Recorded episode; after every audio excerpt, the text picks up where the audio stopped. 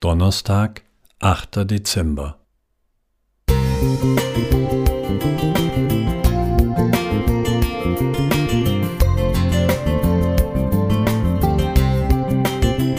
Ein kleiner Lichtblick für den Tag.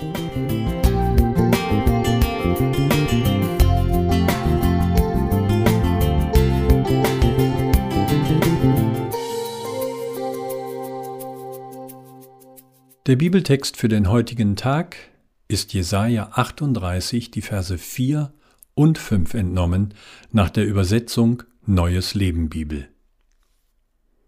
Daraufhin bekam Jesaja folgende Botschaft vom Herrn: Geh noch einmal zu Hiskia, sag ihm, dies sagt der Herr, der Gott deines Vorfahren David.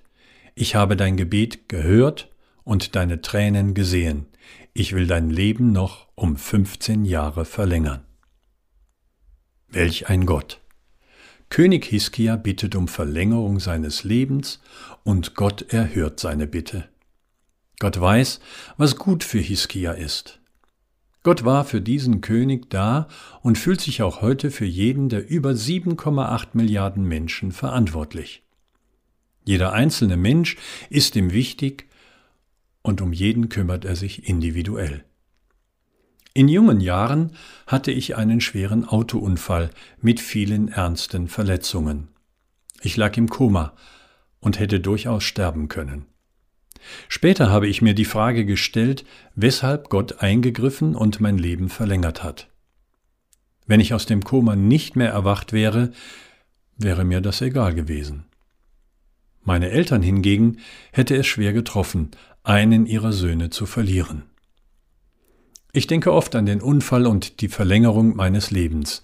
Ja, ich kann dankbar sein. Ich konnte mein Studium abschließen, heiraten, habe zwei gesunde erwachsene Kinder und kann heute meinen Ruhestand genießen.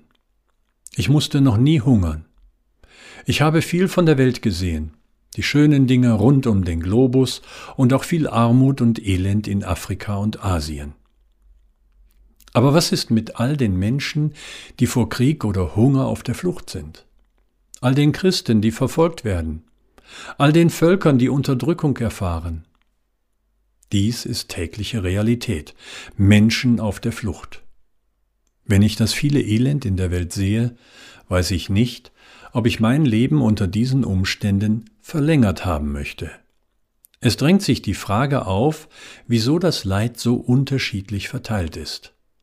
Und trotz allen Elends hängt der Mensch am Leben. Christen können dem Tod eigentlich gelassen entgegensehen. Denn Gott schenkt uns, genau genommen allen Menschen, eine Hoffnung. Er hatte seinen Sohn in die Welt gesandt, und nach Johannes 3, Vers 16 werden alle Menschen, die an ihn glauben, mit dem ewigen Leben belohnt. Welch eine tolle Aussicht. Verlängerung des Lebens in alle Ewigkeiten. Und das ohne Leid. Johannes Weidmann Musik